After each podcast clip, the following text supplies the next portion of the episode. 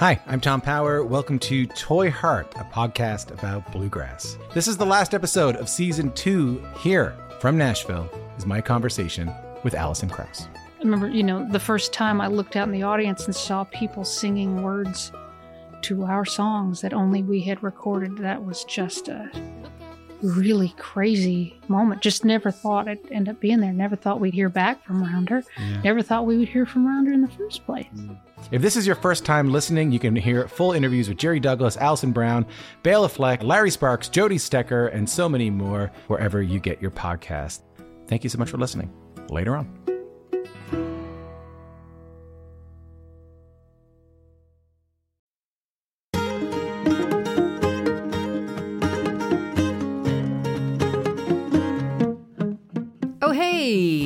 Basic Folk. We have honest conversations with folk musicians on the American Songwriter Podcast Network. I am Cindy Howes, your host and faithful companion. Thank you for listening. Allison Russell is on the podcast today. Wow. Um, I had a lot of nerves going into this interview because there is so much to talk about with Allison Russell. Her story is unreal. It's hard to know where to begin. There is a bit of talk about um, childhood trauma, sexual abuse in this episode, just to, to warn you. She suffered unfathomable childhood abuse sexual, physical, and emotional at the hands of her white supremacist stepfather is chronicled in searing detail for the very first time on her debut solo album, Outside Child.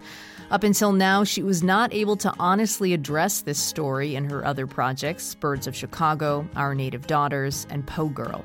These days, Allison recognizes that she needed the support system in her life in order to process and use her gift to share her story through music.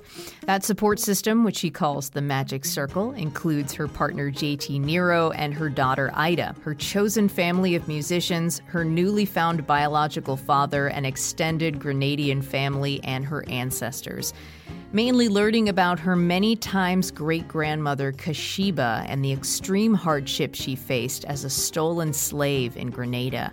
Quasheba's survival allowed Allison to realize that she also had the strength to reclaim agency over her own story and break the cycle of abuse. We talk about her learning where her abuser came from, a sundown town in Indiana where being black was basically illegal after dark. Her abuser also made life difficult for Allie's mom, who was struggling with schizophrenia but loved music. The song Kathy talks about her mother putting the music away, and she talks about the impact that had on her and on Allison. Allie ran away at 15 and started living on the streets of Montreal until she made her way to Vancouver to connect with an uncle and an aunt who supported her interest in music. She began performing on the folk circuit, formed Po' Girl, met JT, started Birds of Chicago, had her daughter Ida, and joined Our Native Daughters. She talks about how being a mom to Ida really was the catalyst of wanting to end the cycle of abuse and face her trauma. She actually ended up charging her abuser, facing him in court, and seeing him sentenced. It was a light sentence, but it validated what happened to her was wrong. The new album is joyful, which is intentional. Everything about the new record is very intentional.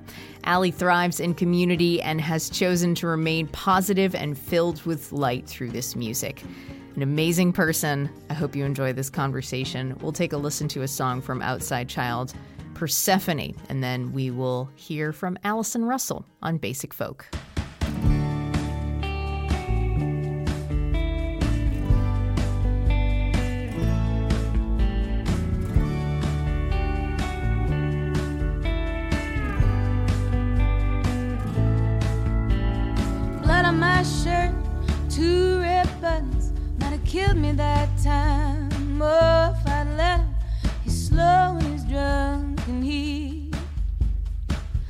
Lost his grip on me.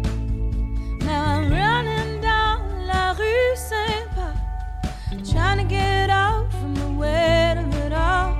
Can't flag a cop, cause I know he won't stop. I go see Persephone. Tap, tap, tapping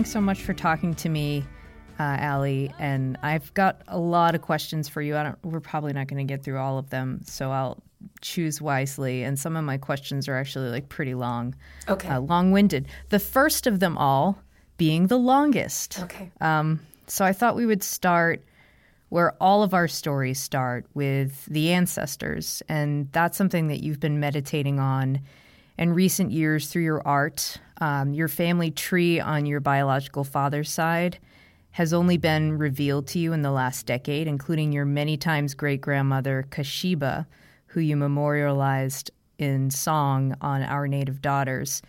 So this sounds like a wild story. Your aunt Denise like hired somebody to map out your family tree and you discovered Quasheba and her history. Emotionally, like what was that process like for you to learn about this woman? How did it change the way you feel about your life and how do you continue to honor her? I think it changed everything to have a sense of who I come from and what she survived, what my entire paternal lineage, that side of my heritage, what they survived. It also placed within a continuum and a context for me of multi intergenerational ancestral trauma what had happened to me. And that this story of the diaspora, the black diaspora, is very, very much my story. I grew up, you know, in a in a white supremacist family my adoptive father was a white supremacist from Indiana um, in the US, and my mom's people are Scottish, and I was the only person that looked like me in my family. And there's a lot of, you know, abuse and trauma that surrounded that. But it also, you know, I survived it. And, and I survived it, I think, because of the strength of my ancestors on both sides. But to learn about Quasheba was sort of shattering and and it put me back together at the same time because I understood that what had happened to me was part of this continuum, but that it doesn't have to continue and that I was able to have agency that she didn't have. She died still enslaved, you know, and at least at the very least when I finally got my courage and strength and resilience together to charge my adoptive father, you know, he eventually pled guilty and he eventually went to jail. And it was a light sentence and it was a slap on the wrist, but it was an acknowledgement that what he had done was wrong. And she never received such an acknowledgement in her lifetime, you know. And she survived far worse than I survived. And that's a source of, of strength, I think, when we really understand that all of us, whatever our individual heritage is, that all of us, we are the culmination of long lines of survivors. That's why we're here. And it's not always a pretty history, it's not comfortable history. But if we try to erase or whitewash or disappear all the painful parts of our past, well, then it also takes the strength and the resilience and the courage in these stories that we need to remember and honor. It takes away the full picture of who we are and the fact that we're interconnected and we're related. My next question is actually about meeting your black family like and and thinking about these like s- these differences. Some of them are subtle and some of them are not so subtle. So like you said you were the only person in your family that looked like you. You were raised by a white family surrounded by Yeah. white people. But in 2012 you were interested in connecting to your biological father who's from granada.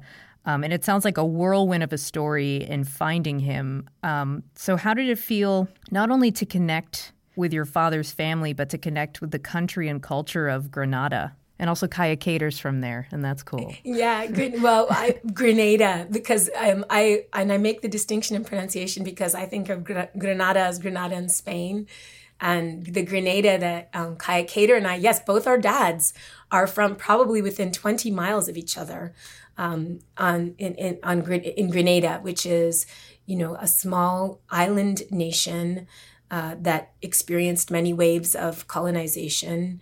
There is Arawak heritage on the island, Carib heritage, Taino heritage. It was named by Spanish sailors originally going by, sailing by, but then it was occupied for a time, I think briefly by Portugal, longer by France, and then for a long time by the British. And won independence, oh, I want to say around well, Maurice Bishop came to power in 1978, but I think it won sort of independence a little bit before then. But I'm still I'm still learning so much about Grenada.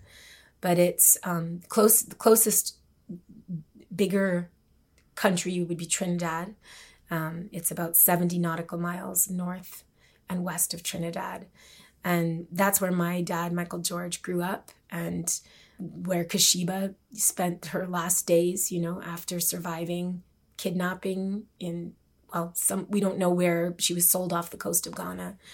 She survived multiple sales. She survived, you know, multiple horrific assaults and abuses and children being taken and sold. And she was, we know little bits about her. There's a lot of um, oral history around her on the island because she was apparently quite a skilled midwife. And her so called owner, her enslaver, would rent her services out to other plantations. And he would keep the money, of course. So he enriched himself a few times over with her, her labor.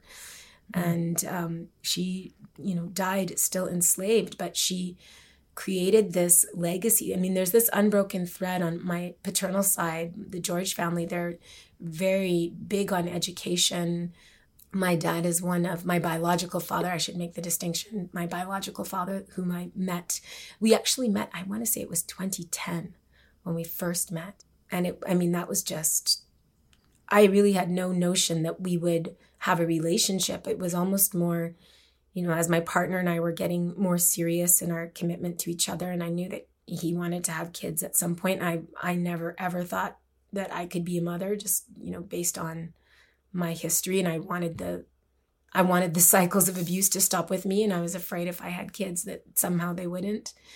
And there's also a fear of, I mean, the stigma around mental health issues, and there's a lot of uh, schizophrenia on my mom's side of the family. My mom has struggled her her whole life not just with the disease but really with the stigma around the disease and the denial around the disease that compounded all of the harm and that left her open, you know, to left her vulnerable to a character like my adoptive father, you know, who was mm. a, hmm. very abusive, uh, grooming, you know, grooming this young woman uh, who was estranged from her family because she'd had a child out of wedlock and had very severe psychosis that no one was dealing with or talking about. You know, they were just rejecting mm. rejecting her. Um, anyway, I'm, t- I'm so tangential, but the, you know, mm-hmm. getting to know my paternal family was just this incredibly healing thing. And again, I, as I say, when I first started trying to connect, it did not occur to me that we would have a real relationship. I, it was really more okay, is there cancer on that side of the family? Is there are is there a lot of schizophrenia on that side of the family? Is there hypertension, logistics? Like what's my medical history? I don't even know, you know? Wow. And when we were even contemplating possibly becoming parents at some point, you know, down the line.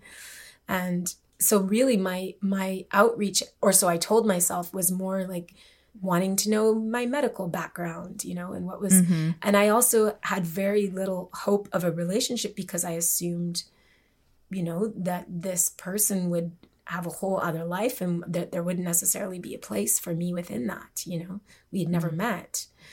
And I was, yeah, I was, you know, I was a grown up. I was almost 30 years old when I started this journey, you know.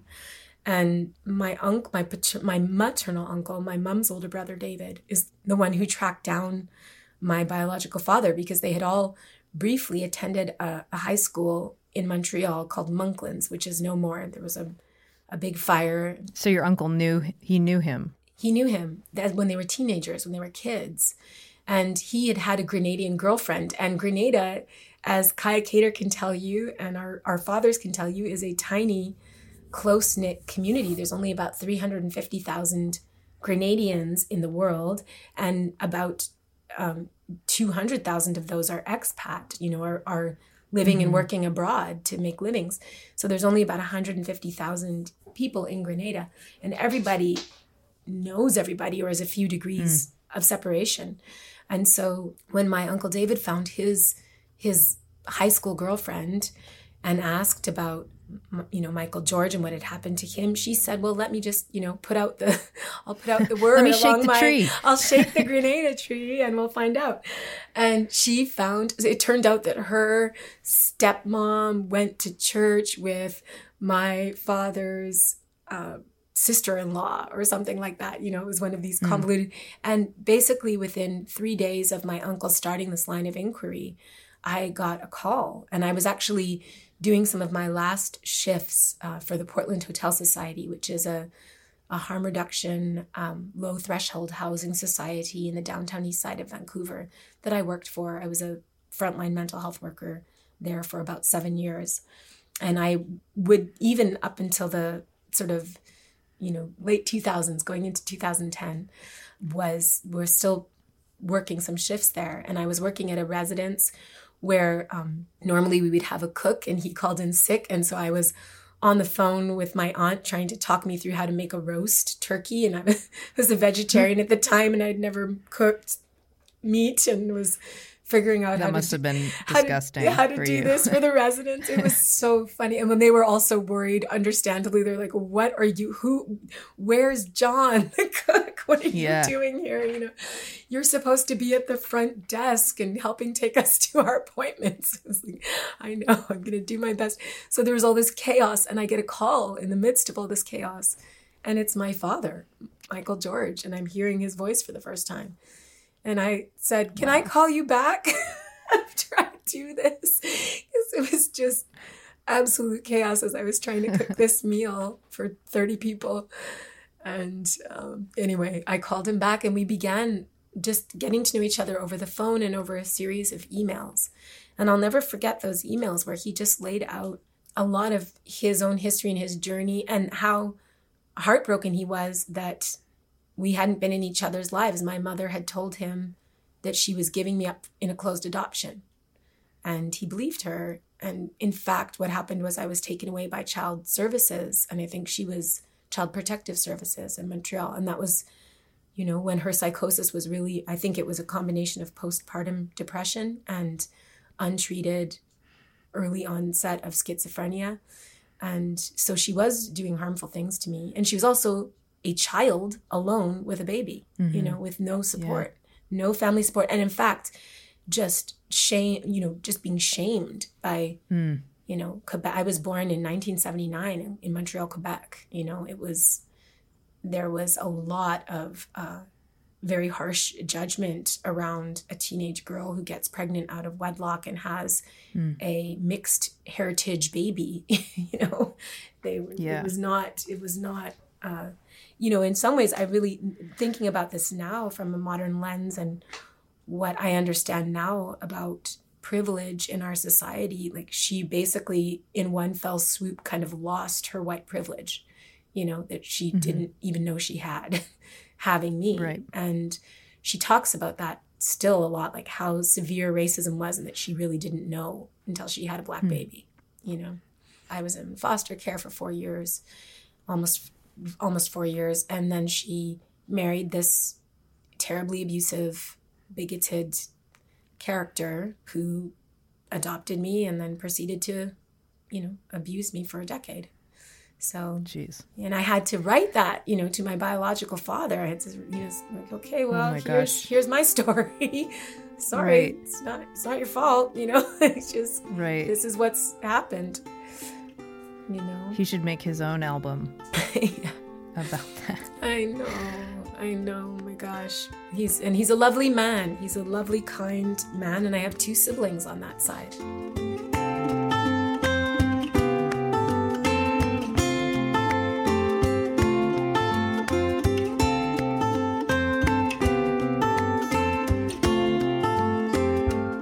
Um, I'm a gay person, except I didn't see anybody around me growing up that was that looked like me. So it didn't even like occur to me that um, that I could be gay. You know, I also had a like a weight problem, so that was like a huge distraction.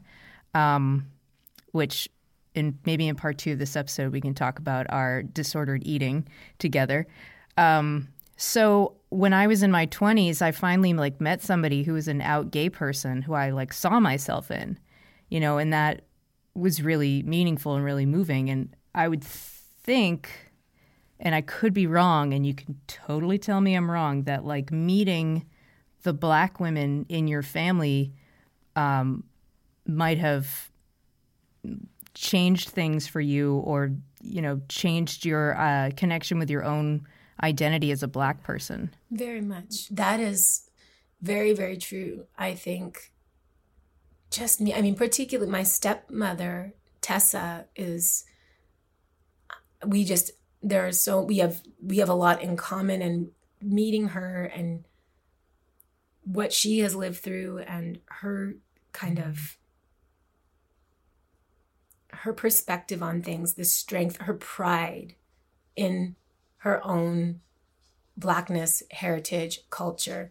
Like I was raised my whole life to despise myself, you know, to mm-hmm. and was told over and over again mm. how inferior black everything was and that I should be uh, count myself lucky. I mean, that was like the psychological component of the of the abuse is much more insidious and hard to dismantle in many ways. You know, your body heals and you leave a situation and that doesn't happen to you anymore. But those those disordered thought patterns that have been sure. brainwashed and instilled, those are extremely difficult to to defang and get rid of. And meeting an entire family of powerful, beautiful, proud women who had no who were unapologetically black and loved every part of that was like yeah it was completely it was remaking you know it was transformative it, it continues to be transformative and mm-hmm. as i you know i'm in nashville now and meet have a whole community of amazing black women here, you know, who hear me and see me. And a huge part of being able to write Outside Child came from, you know, it, it, the the kind of protective magic circle of our native daughters, you know, with Rhiannon hmm. Giddens, mm. Leyla McCalla, who is my dear all throughout the pandemic. Layla and I, and actually our friend Abigail Washburn, have had a kind of mom's like check in, you know, art, artist moms check in where we would just pretty much every week have a FaceTime and just debrief with each other, check in with each other, love on each other, you know, because it was hard. It's hard, but it's also yeah. we're like you're not we're not alone. We have each other and. I don't know Abigail, but Leyla is my favorite Instagram mom. She is the, I mean, come on. Like, yes, just incredible. And it's funny, you know, Cindy, like for me, the gay community was where I was first accepted and welcomed and not called an N word and not called an Oreo and not called anything, just welcomed, you know, just called sister, you know. it was like, mm. oh my. And that for me, that I went to this, after Royal West, I went to this school called Mind in Montreal that was um, moving in new directions. It was an alternative school. There were only about 150 kids in Mind. the whole school. yes. so that's what it was in the same building as Face, which was like the fine arts like fame kind of high school and we were like one wing of of that school and and we were no, we, we, were all, we were all the misfits you um, know lips. i know right there, there should have been one for all the various parts but we were basically like the misfit school and that's where i found some of my dearest friends who are dearest friends to this day some of the first people that i disclosed to and started who helped me through met my first girlfriend there you know, and fell in love there. And, you know, I'm, I'm, I'm right in the middle of the spectrum, I would say, between gay and straight. And, you know, that was like, for me, the gay, community. I remember going, going dancing for the first time and we would always go to like to the olympia or gay clubs in in montreal and know to have um, you know to feel totally free and safe for the first time. Mm. Like that was the first time I felt safe. Basically, was Montreal has some good gay clubs. Amazing. We, we used to go to Sky all the time and dance and Olympia. I don't even know if some of those are still there, but like I, I'll just never forget that time of of kind of self discovery and uh, like a consensual sexual awakening where I wasn't being harmed and terrified constantly. Like it just it was life changing in every way. And that's where I, I mean, in part, this uh, the record is like a love song to Montreal because I had access to communities like that. I think of some of my friends who were gay who grew up in tiny communities, and it sounds like you had a similar experience of not, you know, Brandy had a, nobody. There was nobody like reflecting anything about her. And yeah. when people understood that she was gay, it was not accepted. It was a full rejection you know yeah and that was the you know that was the opposite of my experience i had all this trauma around being black and being the only, you know, but I, for me, the gay community was like this, my first experience of real community and kinship, mm. you know, and yeah. welcome, like unmitigated welcome. you know, it was just like, yeah, this is amazing. And I had that resource in Montreal, you know, which which is a city that's been on the forefront of civil rights change, you know. Yeah. In Canada. That makes me want to know more about the concept of home. Like over the years, what has your relationship been like with that concept of home of having such like home was abusive, like home was a foster home, home was the streets. Like yeah. how did that concept morph over time for you? I think it really, you know, I, what I understood was home was my community. I mean, home was my girlfriend's basement when it was 50 below and I couldn't go back to my house with my family where I would be tortured. You know, it was like home was her, her basement. Home was the mm. student lounge at Mind where I would go early in the morning and sleep on the couch and catch up on some sleep. And I managed to get through high school that way.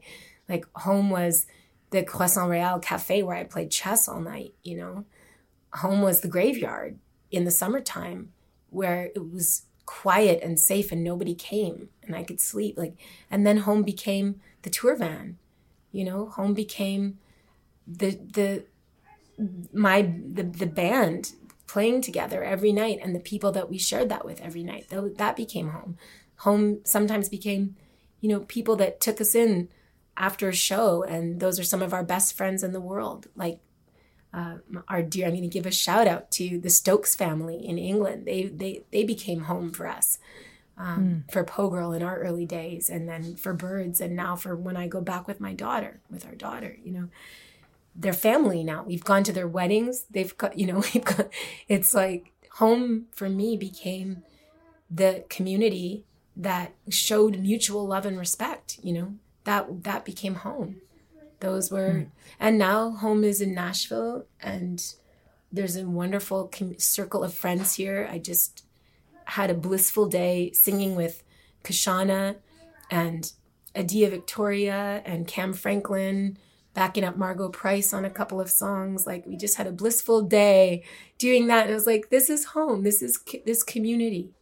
I do have one question about your stepdad, um, you wrote in your keynote speech for the Women's March, um, which happened in October of 2020 in Nashville, that he was twisted by intergenerational violence raised in a white supremacist family in a sundown town in southern Indiana. So I was curious. I did not know what that is. I started reading about sundown towns and like couldn't believe what I was reading. Um, what have you learned about sundown towns, and how has that helped you process and understand your own situation? Oh, I mean, they, well, first of all, they're everywhere. They were everywhere, and particularly in the South, but in the North too.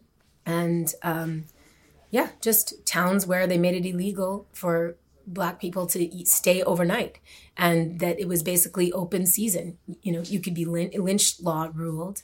I mean the history of the us is a history of white supremacist domestic terrorism and we have to face that have to face mm. it or we can't heal. We can't make better changes and it, that is a history that harms everybody and that was the point i was trying to make. This man was a little sweet child once right? Didn't spring out of the womb being monstrous you know? He was abused severely. And in my opinion, that that intensity of bigotry is child abuse. You know, I think about like the Hitler sure. Youth. That was child abuse. Absolutely. Indoctrinating children into this hate ideology is child abuse. Causing them to do things that that I think these lines of taboo, we have these deep lines of taboo in our human spirits of like we don't actually want to kill each other. I don't think we do.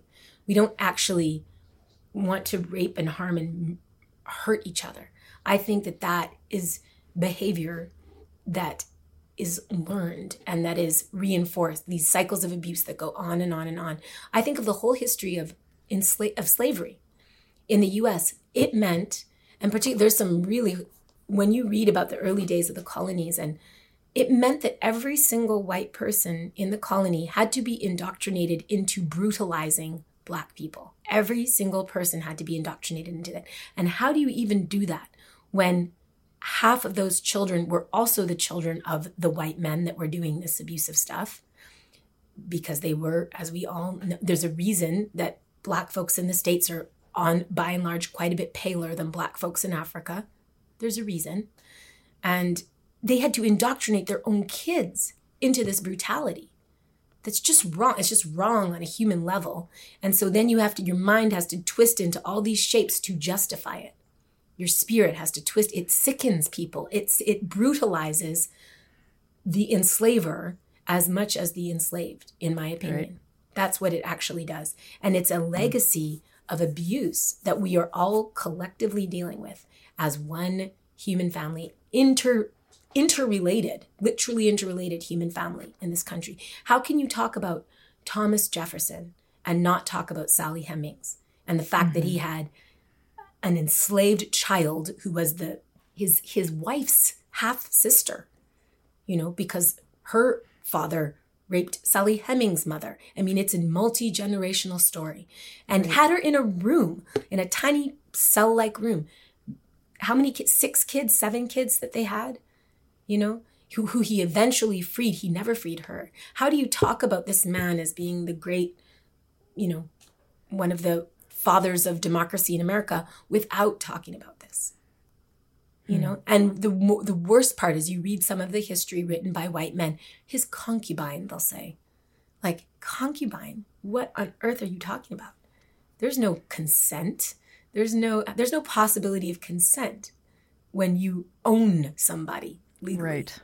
Right. You know and there's it, it's just and we have to do, we cannot just deify and glorify these these characters within our US history without there being a ramification. If we are deifying and glorifying men who committed rape and violence on daily on a daily basis we are enshrining violence. And right. we are we are seeing what that does. Your mom kathy and i've noticed that you say mom just like I do. I say mom. I'm from New England. Yeah. Um, so your mom, Kathy, you wrote a song about her, which you performed on a TED Talk, and it's also on a live Birds of Chicago record. Um, so that song is all about your mom's relationship to music disappearing. The line repeated, Kathy, where'd the music go? What did that look like in reality, and how did her connection impact your early appreciation of music? Uh, I mean, completely. We our our relationship was so fraught. You know, she was very very sick. Um, as I said, I, I think both postpartum and undiagnosed schizophrenia at that time. She went through, you know, a series of different diagnoses. But the worst thing, of course, that happened to her was this predatory man marrying her, and um, just spending every day abusing her in various ways, psychologically and physically. But the psychological abuse was the most severe, I would say. And, you know, he would he encouraged her uh, addictions, her substance abuse, so that she would be incapacitated. You know, so that he could do whatever he wanted with me. Um, he also would not. He would mock her playing of the piano. He would take her sheet music. He would he tried to destroy her joy in music because that was a place where she could escape our relationship was so broken by the time he adopted me. We we almost didn't talk really much through most of my childhood. It's like she married him and then she gave me to him and that was it. And because mm. she no longer trusted herself and he had a a campaign of gaslighting that that uh, he convinced her that convinced that, her that she yeah, yeah. and um and one of the worst things that I think he did was try to destroy her joy in music. And those are some of my earliest memories. I mean, I write about it in that song, hiding under the piano and listening to her play because she her psychosis was taking a form of like she was believing I was possessed of demons and some sort of like changeling creature, which metaphorically that makes all the sense in the world to me when a 7 18 year old girl is like a mom for the first time and has no idea what to do and has no support you might feel that you have a demon changeling in the crib, you know, not a baby, because you don't know what to do. You know, she didn't know what to do. And she was very, very, very sick and had been very sheltered up until that point and just had no no clue. And unfortunately, the trend in social work at that time was to just remove kids and put them in foster care. You know, and now there's a lot more understanding of trying to, in whatever ways possible, if it's possible, work with the families mm-hmm. to provide support and services so that the kids don't have to be separated, so that you can change the destructive pattern before it gets out of hand, you know. But um, yeah. but in her case, she just didn't, you know, she had a deep self hatred. There was so much stigma within her own family around mental illness, which again on on my uh, maternal side, that has been a cyclical occurrence in our family. I, I remember my grandma talking about her mother and and the term she she was a bit fey. She was a bit touched. Like these were the old terms for what was almost certainly schizophrenia and psychosis, you know, and that she would lock herself into her room for a month at a time and then come out and everything was, you know, when she was in a great mood, the whole world sang with her and then it was right. terrifying when she wasn't. And, you know, my mom and I had a very, very volatile relationship and but I loved her playing because I it's like I could just feel her love through her music that she couldn't ever express in any other way, you know. Mm. And I could feel her, who she really was, like little. I could like imagine her as a kid. I could imagine, you know, I right. felt connection and compassion and empathy for her when I heard her play, and and it sparked my own love of music, you know.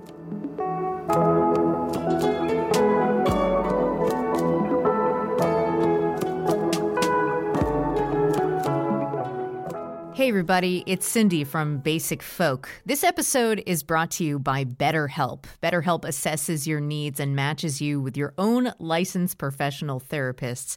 You can connect in a safe and private online environment.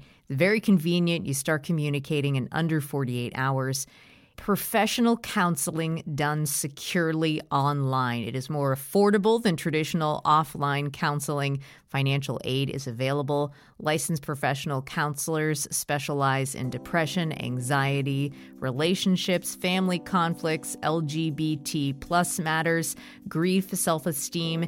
Anything that you share is confidential, and you can start living a happier life today by getting 10% off your first month by visiting betterhelp.com slash songwriter. You can join over a million people who have taken charge of their mental health. Again, that's betterhelp.com slash songwriter. Bye.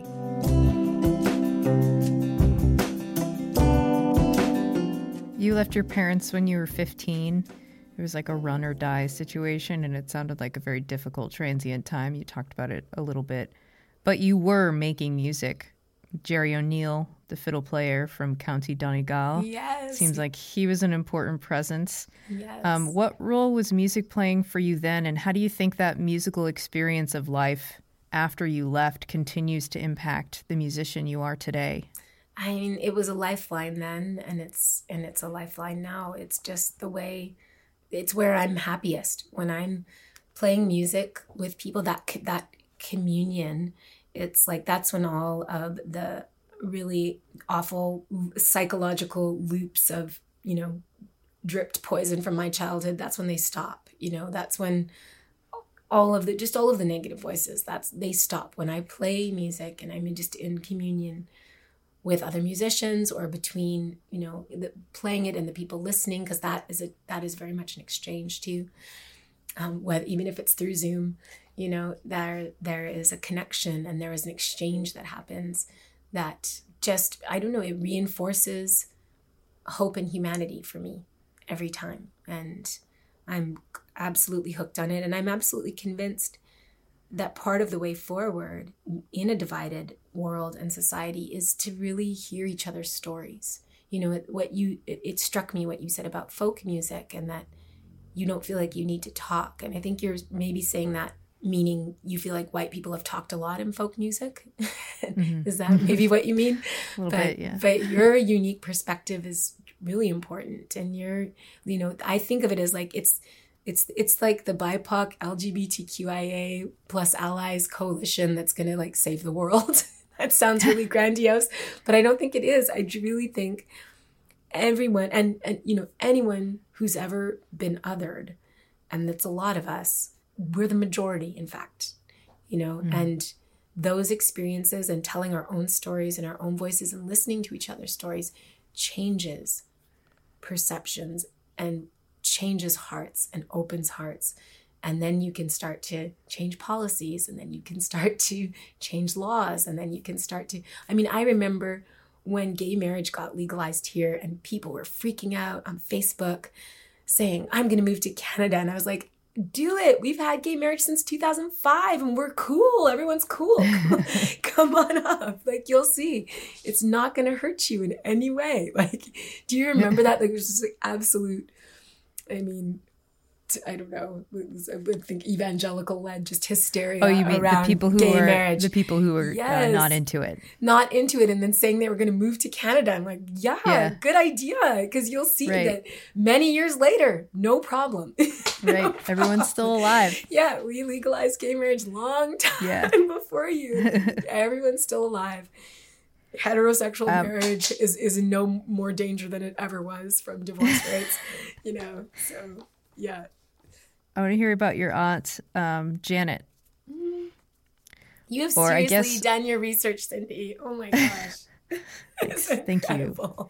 Um, so you were able to connect with an uncle in Vancouver, which led you. You're a teen, little alley teen. Yeah. got away from the bad stuff. Yeah. Um, went from Montreal to Vancouver, which I understand is like going from New York to LA.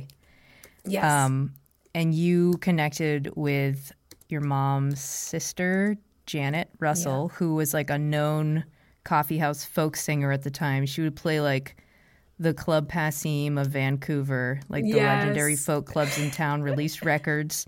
She has a, spo- a song on Spotify, and I listened to it. Yeah, she Yeah. is just an amazing. Um, she is an amazing writer, but um, she has and singer. She has multiple sclerosis, and it has been hard for her to to play. She can't play guitar anymore, but she still sings and practices tai chi. She's a but yes, singer. she's amazing, and she was my first introduction to to the music community in Vancouver, the folk community in particular, and um, I got some of my first gigs singing the national anthem for um, the New Democratic Party of Canada because they wanted someone that could sing it in English and French. So I did that, and yeah, just she introduced me to a whole circle of people, and that's where my musical journey really began. And I started like And- writing some French lyrics for people, and I met Trish Klein soon after that, and she was that was sort of right around the beginning of the Be Good Tanyas, and I used to go hear them play. And you know, when Frazey got pregnant with her son Saul, they kind of took a little hiatus, and that's when we started Po' Girl around 2003. This was also around the time where you started uh, learning some instruments um, guitar, clarinet, ukulele, and banjo. And your main ones now are clarinet and banjo. Um, how did learning instruments change the game for your writing, and how do you connect with those instruments? I think it really it just opened it up for me where I was no longer dependent on somebody else. Um, you know, right? I was no longer dependent on anyone else to kind of figure out the songs with me. You know, and I um, banjo and clarinet, clarinet and banjo in particular, they they kind of I don't know they help me access different parts of the slipstream or the subconscious or wherever it is that songs actually come from, and they help me excavate these these songs and ideas that come through, and different songs come through on each instrument for sure. So this new record, Outside Child, it's not the first time that you've addressed um, your childhood trauma, but it seems like it's really the first time you were able to like really dig in and get to like the core of what was happening and like really face it in a way that you hadn't before. Um, although on a Po' Girl album, you did write a song about about what happened. Um, how do you look at like how you were carrying your trauma and living with it at the time that you wrote that song shame No shame. what is it no, shame, shame. um you wrote that song no shame and versus like where you are now with it you know, I wrote No Shame shortly after my grandmother, Isabel, died. And I was thinking about, you know, just the fragility of life and the brevity of it, and that I had to start talking about this or I would be sort of tacitly part of the problem. And because I think silence is deadly and silence is an aider and, a, and an abetter of cycles of abuse. And so that was the first time I wanted to try and say it out loud publicly and use whatever little platform I had at the time to raise awareness. And I also I was getting into marathon running right around that time, and so I ran a marathon and I had um, the you know I raised some money for Little Warriors, which is an, an organization in Canada that that is working to prevent child abuse and provide support for families that have experienced that or kids that have experienced that and um, the I think it was the National Children's Alliance in the U.S. that I raised money for, and I just you, we did a whole tour around it. But to be honest, I was it was actually really difficult then because I didn't have the same kind of stability in my personal life that I have now, and singing about it every night just it really took a toll. And this is you know this is before me this is before the Me Too movement. This is before um, survivors realized that they could that we could find each other and create strength and coalition by uniting. Um, I was the one lone voice. I was, you know, the one black person in the room on um, often, and the one uh, woman talking about abuse in the room. And mm. we had pushback from clubs. We had pushback from people in the audience. Um, I had a lot of people disclosing to me, and I I was naive about. I, I really needed to have more connections made with local services that could be of help to you. And that's something mm. that moving forward with Outside Child, I'm very, very committed to uh, partnering. That's great. You know, as as touring becomes available, partnering in each mm. city, just with some resources yeah. and ways to direct people to here's what here's what's happening in your own community and places to get some help if you need it. Yeah. Well, there's a great one in Pittsburgh. I don't know if you know it. Is there? T- tell me. Yeah. Oh, great! It's no. yeah, they're they're great. They work with with women and and children and. Um, my my financial advisor is on their board and he's very involved and I've gone That's to a amazing. couple of their galas and stuff. But what they do is like really awesome uh, will, for for Pittsburgh. Yeah, I will definitely be partnering with them when I come. I've heard you talk about or mention the fact that you didn't feel like you had um, a support system until recently. And I imagine that has a lot to do with JT, that has a lot to do with our native daughters. But I wonder, um, like, how much Ida has to do with your support system. Huge, huge. Because becoming a mom, I mean, it changed everything for me. And it also galvanized me because I don't want her carrying everything that I've carried. I don't want that for her. I don't want that for any child or the next generations. And so it was having to step up to be a mother to her meant I had to try and be uh, a mother to myself more too, you know, more more loving and forgiving of myself as well, and mm. more compassionate to myself. And it meant that, you know, if I'm constantly telling myself that I'm unworthy or continuing that narrative that was instilled so young, what what does that teach her? Yeah. You know?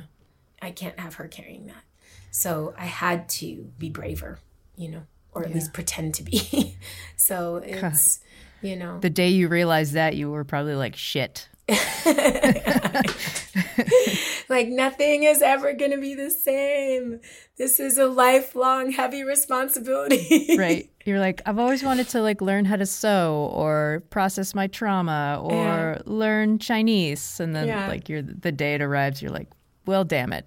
yeah, that's right. That's right. The solo album Outside Child, depending on what day you hear this episode, um, it is out on May 21st. So we're releasing May 20th. If you are Matt Smith from Club Passim, it comes out tomorrow. If you're everyone else, it, it's out.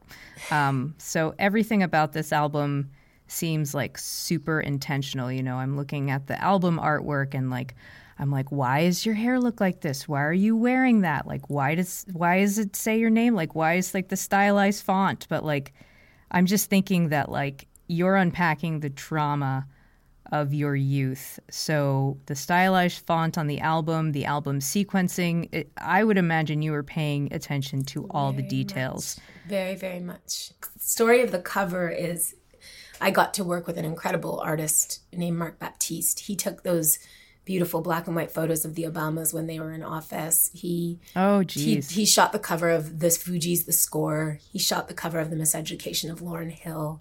He shot the cover of Erykah Badu's Baduizm. And what I love about his photography is the way that he he's Haitian American.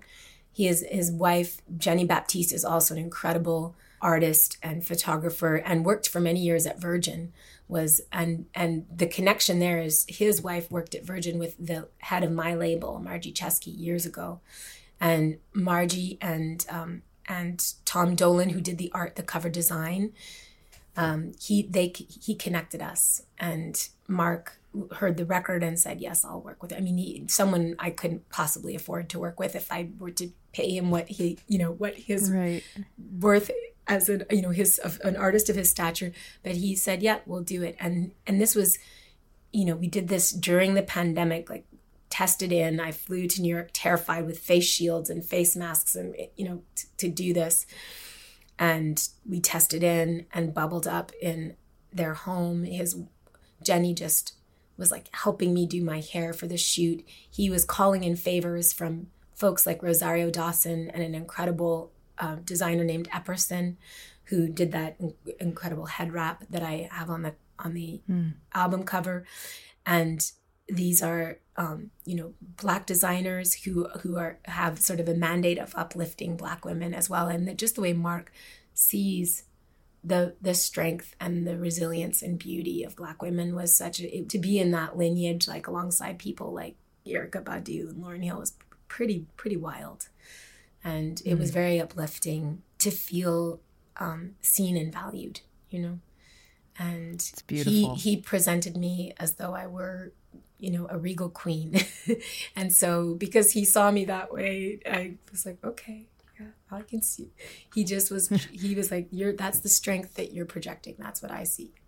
And there's there so it's uplifting. It's it's I think it's aspirational for me. That's not necessarily like who I walk through the world being every day but it's who I aspire to be if that makes sense I want to ask one more question, and I want to hear fun stuff, or f- not fun stuff, but yeah, I guess fun stuff about what mm-hmm. it's like to be roommates with Yola. Oh, it's the best thing ever. We're actually we're all we're quite teary because we're about the our our kind of basically for the last three years, Yola has been coming and staying while she was working on her her last stunning record and her latest one that was just announced today um, that I'm so excited about. Stand for myself is what is her new record is called, and it's stunning. And the, her first single, Diamond Studded Shoes, just came out today, and it just the joyful news of the day, in my opinion. But um, it's been beautiful. Our sisterhood is deep and true, and we've helped each other through this pan. So when the pandemic, it's been very intense because, of course, we've been in lockdown, locked down together, and um, she is just she's hilarious. She approaches hardship with humor, and she's incredibly good about having boundaries. I'm learning about how to have boundaries from Yola. Like we just all the things we talk about, different things that we, and she's she's just a force of good in this world, and I adore her. And we would do Sunday roasts, and she set up archery in the backyard, and I learned how to garden. way. And Oh my God. Yeah. badminton. We played badminton through the early days of the pandemic and just lots of British listening people to know music. how to hang outside. Yes, they really know how to hang outside. And we just spent hours at the kitchen table, like, you know, unpacking, unpacking life and trauma and history and joy and finding, you know, sharing joyful things with each other that were uplifting and just all of it. Just, you know, we, we did a lot of staying up till 3 and 4 a.m., just talking and talking and getting getting each other, you know, carrying each other through this pandemic. Wow. Okay, Allie, let's do the lightning rounds, Okay. and then we'll be done. Okay. Okay. Here we go. What was the first song you learned on the guitar? Oh, it was um, Tracy Chapman's "Talking About a Revolution." Yeah. Nice. What is your karaoke song? Oh, uh, Boogie Woogie Bugle Boy by the Andrews Sisters.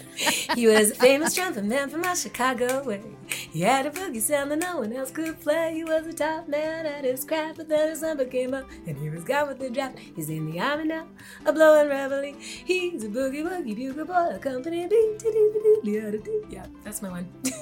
Amazing. and, and it's important to do the Charleston while singing it. You were kind of doing it. I saw it. Um, Okay, dogs or cats or something else? dogs. And in fact, Millie, Millie the rescue dog, she is our new child. She's snoozing on a corner right on the couch here. Let me see if you can see her. Oh, I want to see her. Right here. Look at you. She's like, I'm. What are you doing? I'm like, asleep. I'm asleep. I'm asleep. I, I have a healthy appreciation for cats, but I'm scared of them if I'm true if I'm honest. Because there was a cat at the foster home who was had been, I'm sure, horribly treated by generations of kids and would get up on the mantelpiece and jump down and jump on our heads and try and scratch our faces. Oh yeah. Well, that'll do it. I was terrified. That'll do it. Sometimes cats are just jerks. Yeah, they- But you know. if you ever have the opportunity to meet my cat, I would she's love very to meet nice. Your, I would love to meet, and I've met, I've, I have bonded with some cats. I love, I do appreciate them. I do, yeah. And I love, horses a lot, and whales, Nice. and wolves, and birds of all kinds, but not as pets. I would could never have a bird as a pet. It just doesn't, doesn't feel right. right, right. Um, what is your coffee order? I don't drink coffee, so usually it's uh, matcha or uh, yerba mate or green tea. First celebrity crush. Leonard Nimoy as Spock. it's just a true. nerd. It's just true. I know. Uh, who is the nicest musician you've ever met aside from JT? Oh, gosh, it might be Brandi Carlile. Oh, I mean, she's one of the nicest humans I've ever met, and she, I don't, uh, we wouldn't be talking to each other probably today if she hadn't advocated for my record.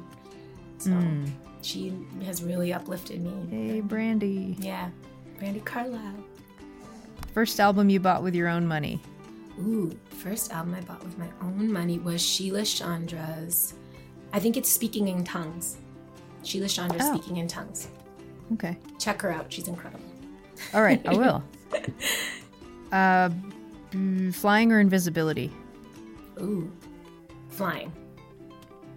Good. Definitely flying. Uh, This is the last one. Where is the most beautiful place you've ever visited? Cameroon. Oh, Cameroon. It's a beautiful. Where's that? It's on the west coast of Africa. Um, it is stunning. It's so one. It's it has one coastal part, and then it's surrounded by mountains. There's all kinds of ecosystems. Um, you know, from sort of like rainforest to just incredible like black sand beaches, and it's it's beautiful and I don't know. We just had we had an, an it was it was a life changing trip. We were just there for two weeks. This was Po' Girl way back in 2007, We went hmm. and played the Masao Women's Festival in Douala, Cameroon, the capital. And I'll just never forget it. It was life changing. Wow. Yeah. That's amazing. Well, that's it. Thank you so much for for talking and, you know, I just appreciate you, you know, every interview that you do, I will listen to because you do just have this incredible way with telling your story and the bravery and the honesty that you do it in is is just beautiful and bold and just don't stop. Thank you, Cindy. I won't. Basic Folk this week was produced by John Nungesser. Alex Stanton of Townspeople composes our music. I'm your host, Cindy Howes. Basic Folk is on the American Songwriter Podcast Network. You can find all the episodes archived wherever you get podcasts, wherever you got this episode, or at my website, cindyhowes.net. And thank you so much for listening. Okay, we'll talk to you later. Mm, Bye.